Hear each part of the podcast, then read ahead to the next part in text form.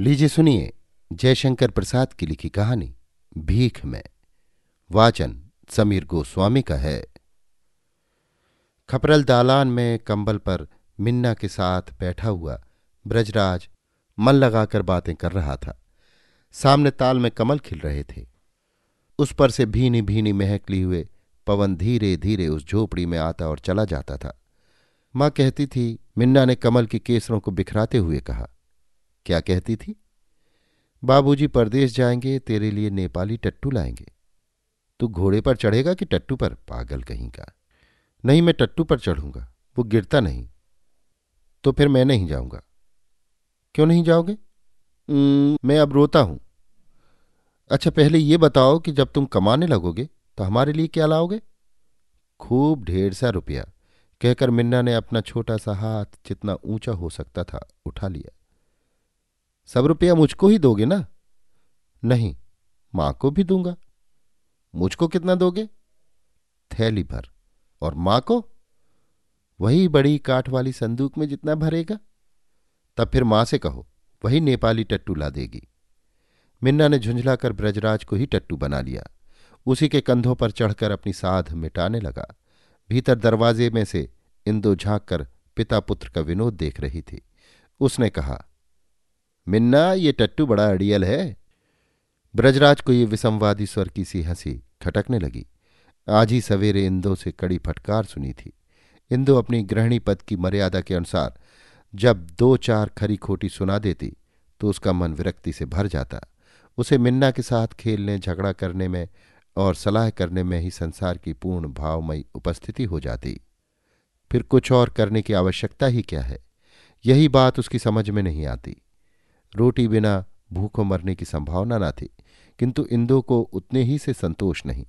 इधर ब्रजराज को निठल्ले बैठे हुए मालों के साथ कभी कभी चुहल करते देखकर तो वो और भी जल उठती। ब्रजराज ये सब समझता हुआ भी अनजान बन रहा था। उसे तो अपनी खपरेल में मिन्ना के साथ संतोष ही संतोष था, किंतु आज वो न जाने क्यों भिन्ना उठा। मिन्ना, अड़ियल टट्टू भागते हैं तो रुकते नहीं। और राह का राह भी नहीं देखते। तेरी माँ अपने भीगे चने पर रौब गांठती है। कहीं इस टट्टू को हरी हरी धूप की चाट लग गई तो? नहीं मिन्ना रूखी सूखी पर निभा लेने वाले ऐसा नहीं कर सकते। कर सकते हैं मिन्ना। कह दो हाँ। मिन्ना घबरा उठा। ये तो बातों का नया ढंग था। वो समझ न सका। उसने कह दिया हाँ कर सकते हैं। चल, देख लिया। ऐसे ही करने वाले। कहकर ज़ोर से किवाड़ बंद करती हुई इंदु चली गई। ब्रजराज के हृदय में विरक्ति चमकी। बिजली की तरह कौंध उठी घृणा। उसे अपने अस्तित्व पर संदेह हुआ, वो पुरुष है या नहीं? इतना कशाघात, इतना संदेह और चतुर संचालन? उसका मन घर में विद्रोह ही हो रहा था। आज तक बड़ी सावधानी से कुशल महाजन की तरह वो अपना सूद बढ़ाता रहा। कभी स्नेह का प्रतिदान लेकर उसने इंदो को हल्का नहीं होने दिया था। इसी घड़ी सूद दर सूद लेने के लिए उसने अपनी विरक्ति की थैली का मुँह खोल दिया। मिन्ना को एक बार गोद में चिपकाकर वो खड़ा हो गया। जब गाँव के लोग हलों को कंधों पर लिए घर लौट रहे थे, उसी समय ब्रजराज ने घर छोड़ने का निश्चय कर लिया। जालंधर से जो सड़क ज्वालामुखी को जाती है, उस पर इसी साल से एक सिख पेंशनर ने लारी चलाना आरंभ किया। उसका ड्राइवर कलकत्ते से सीखा हुआ फुर्तीला आदमी है। सीधे सादे देहाती उछल पड़े। जिनकी मनोती कई साल से रुकी थी, बैलगाड़ी की यात्रा के कारण, जो अब तक टाल मटोल करते थे, वे उत्साह से भरकर ज्वालामुखी के दर्शन के लिए प्रस्तुत होने लगे। गोटेदार ओढ़नियाँ, अच्छी काट की शलवारों किम ख्वाब की झकाझक सदरियों की बहार, आए दिन उसकी लारी में दिखलाई पड़ती। किंतु वो मशीन का प्रेमी ड्राइवर किसी ओर देखता नहीं। अपनी मोटर, उसका हॉर्न, ब्रेक और मडगार्ड पर उसका मन टिका रहता। चक्का हाथ में लिए हुए जब उस पहाड़ी प्रांत में वो अपनी लारी चलाता तो अपनी धुन में मस्त किसी की ओर देखने का विचार भी न कर पाता। उसके सामान में एक बड़ा सा कोट, एक कंबल और एक लोटा हाँ बैठने की जगह में जो छिपा हुआ बक्स था, उसी में कुल रुपए पैसे बचाकर वो फेंकता जाता। किसी पहाड़ी पर ऊँचे वृक्षों से लिपटी हुई जंगली गुलाब की लता को वो देखना नहीं चाहता। उसकी कोसों तक फैलने वाली सुगंध ब्रजराज के मन को मथ देती। परंतु वो शीघ्र ही अपनी लारी में मन को उलझा देता और तब निर्विकार भाव से उस जन विरल प्रांत में लारी की चाल तीव्र कर देता। इसी तरह कई बरस बीत गए। बूढ़ा सिख उससे बहुत प्रसन्न रहता, क्योंकि ड्राइवर कभी बीड़ी तमाकू नहीं पीता और किसी काम में व्यर्थ पैसा नहीं खर्च करता। एक दिन बादल उमड़ रहे थे थोड़ी थोड़ी झीसी पड़ रही थी। वो अपनी लारी दौड़ाए पहाड़ी प्रदेश के बीचों बीच निर्जन सड़क पर चला जा रहा था। कहीं कहीं दो चार घरों के गाँव दिखाई पड़ते थे। आज उसकी लारी में भीड़ नहीं थी। सिख पेंशनर की जान पहचान का एक परिवार उस दिन ज्वालामुखी का दर्शन करने जा रहा था। उन लोगों ने पूरी लारी भाड़े पर कर ली थी, किंतु अभी तक उसे ये जानने की आवश्यकता न हुई थी कि उसमें कितने आदमी थे। उसे इंजन में पानी की कमी मालूम हुई कि लारी रोक दी गई। ब्रजराज बाल्टी लेकर पानी लाने गया। उसे पानी लाते देखकर लारी के यात्रियों को भी प्यास लग गई। सिख ने कहा, ब्रजराज, इन लोगों को भी थोड़ा पानी दे देना। जब बाल्टी लिए वो यात्रियों की ओर गया तो उसको भ्रम हुआ कि जो सुंदरी स्त्री पानी के लिए लोटा बढ़ा रही है वो कुछ जानी पहचानी सी है। उसने लोटे में पानी उड़ेलते हुए अन्य मनस्क की तरह कुछ जल गिरा भी दिया, जिससे स्त्री की ओढ़नी का कुछ अंश भीग गया। यात्री ने झिड़क कर कहा, भाई जरा देख कर। किंतु वो स्त्री भी उसे कनखियों से देख रही थी। ब्रजराज। शब्द उसके भी कानों में गूंज उठा था। ब्रजराज अपनी सीट पर जा बैठा। बूढ़े सिख और यात्री, दोनों को ही उसका ये व्यवहार अशिष्ट सा मालूम हुआ। पर कोई कुछ बोला नहीं। लारी चलने लगी। कांगड़ा की तराई का ये पहाड़ी दृश्य चित्रपटों की तरह क्षण क्षण पर बदल रहा था। उधर ब्रजराज की आँखें कुछ दूसरे ही दृश्य देख रही थी। गाँव का वो ताल जिसमें कमल खिल रहे थे मिन्ना के निर्मल प्यार की तरह तरंगायित हो रहा था और उस प्यार में विश्राम की लालसा बीच बीच में उसे देखते ही मालती का पैर के अंगूठों के चांदी के मोटे छल्लों को खटखटाना, सहसा उसकी स्त्री का संदिग्ध भाव से उसको बाहर भेजने की प्रेरणा, साधारण जीवन में बालक के प्यार से जो सुख और संतोष उसे मिल रहा था, वो भी छिन गया। क्यों संदेह होना इंदो को विश्वास हो चला था कि ब्रजराज मालो को प्यार करता है। और गाँव में एक ही सुंदरी, चंचल हसमुख और मंचली भी थी। उसका ब्याह नहीं हुआ था। हाँ वही तो मालो और ये ओढ़ने वाली, ये पंजाबी में, असंभव। नहीं तो वही है, ठीक ठीक वही है। वो चक्का पकड़े हुए, पीछे घूमकर अपनी स्मृति धारा पर विश्वास कर लेना चाहता था। ओह, कितनी भूली हुई बातें, इस मुख ने स्मरण दिला दी। वही तो वो अपने को ना रोक सका। पीछे घूम ही पड़ा और देखने लगा। लारी टकरा गई एक वृक्ष से। कुछ अधिक हानि न होने पर भी, किसी को कहीं चोट न लगने पर भी सिख झल्ला उठा। ब्रजराज भी फिर लारी पर न चढ़ा। किसी को किसी से सहानुभूति नहीं।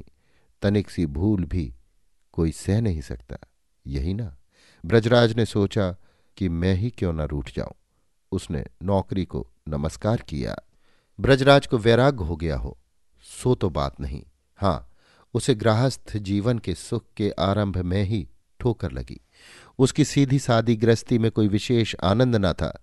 केवल मिन्ना की अटपटी बातों से और राह चलते चलते कभी कभी मालती की चुहल से हल्के शरबत में दो बूंद हरे नींबू के रस की सी सुगंध तरावट में मिल जाती थी। वो सब गया। इधर कलकत्ते के कोलाहल में रहकर उसने ड्राइवरी सीखी। पहाड़ियों की गोद में उसे एक प्रकार की शांति मिली। दो चार घरों के छोटे छोटे से गाँवों को देखकर उसके मन में विरागपूर्ण दुलार होता था। वो अपनी लारी पर बैठा हुआ उपेक्षा से एक दृष्टि डालता हुआ निकल जाता। तब वो अपने गाँव पर मानो प्रत्यक्ष रूप से प्रतिशोध ले लेता। किंतु नौकरी छोड़कर वो क्या जाने कैसा हो गया। ज्वालामुखी के समीप ही पंडों की बस्ती में जाकर रहने लगा। पास में कुछ रुपए बचे थे। उन्हें वो धीरे धीरे खर्च करने लगा। उधर उसके मन का निश्चिंत भाव और शरीर का बल धीरे धीरे क्षीण होने लगा। कोई कहता तो उसका काम कर देता, पर उसके बदले में पैसा न लेता।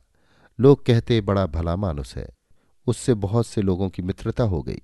उसका दिन ढलने लगा। वो घर की कभी चिंता न करता। हाँ भूलने का प्रयत्न करता, किंतु मिन्ना। फिर सोचता, अब बड़ा हो गया होगा ही। जिसने मुझे काम करने के लिए परदेश भेज दिया, वो मिन्ना को ठीक कर लेगी। खेती बाड़ी से काम चल ही जाएगा। मैं ही गृहस्थी में अतिरिक्त व्यक्ति था और मालती। ना ना, पहले उसके कारण संदिग्ध बनकर मुझे घर छोड़ना पड़ा। उसी का फिर से स्मरण करते ही मैं नौकरी से छुड़ाया गया। कहाँ से उस दिन मुझे फिर उसका संदेह हुआ? वो पंजाब में कहाँ आती? उसका नाम भी न लूँ। इंदु तो मुझे परदेश भेजकर सुख से नींद लेगी ही। पर यह नशा दो ही तीन वर्षों में उखड़ गया। इस अर्थयुग में सब संबल जिसका है, वही उठी बोल गया।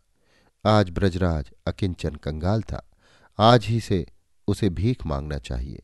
नौकरी ना करेगा हाँ भीख मांग लेगा। किसी का काम कर देगा तो जो देगा, वो अपनी भीख। उसकी मानसिक धारा इसी तरह चल रही थी। वो सवेरे ही आज मंदिर के समीप जा बैठा। आज उसके हृदय से भी वैसी ही एक ज्वाला भग से निकलकर बुझ जाती थी। और कभी विलंब तक लपलपाती रहती है, किंतु कभी उसकी ओर कोई नहीं देखता। और उधर तो यात्रियों के झुंड जा रहे थे। चैत्र का महीना था, आज बहुत से यात्री आए थे। उसने भी भीख के लिए हाथ फैलाया।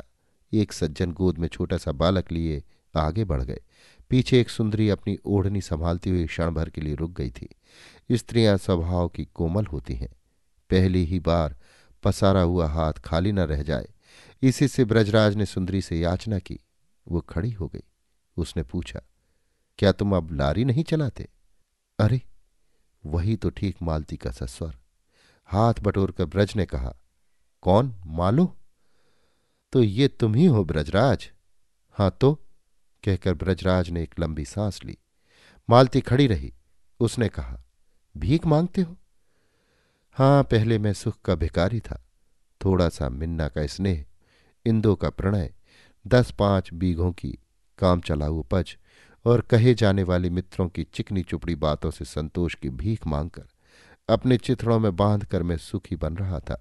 कंगाल की तरह जन कोलाहल से दूर एक कोने में उसे अपनी छाती से लगाए पड़ा था, किंतु तुमने बीच में थोड़ा सा प्रसन्न विनोद मेरे ऊपर ढाल दिया, वही तो मेरे लिए।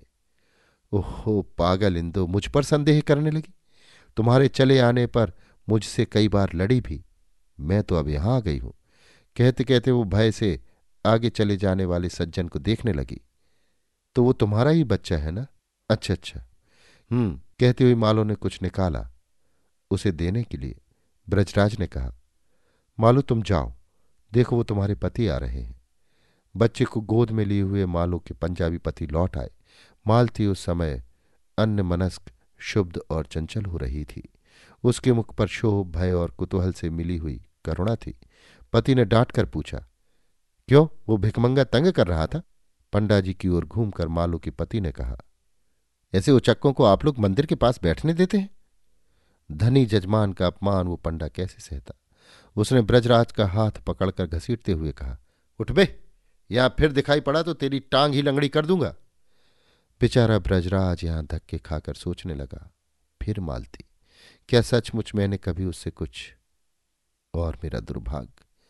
यही तो आज तक अयाचित भाव से वो देती आई है। आज उसने पहले दिन की भीख में भी वही दिया। अभी आप सुन रहे थे जयशंकर प्रसाद की लिखी कहानी, भीख में, वाचन समीर गोस्वामी का था।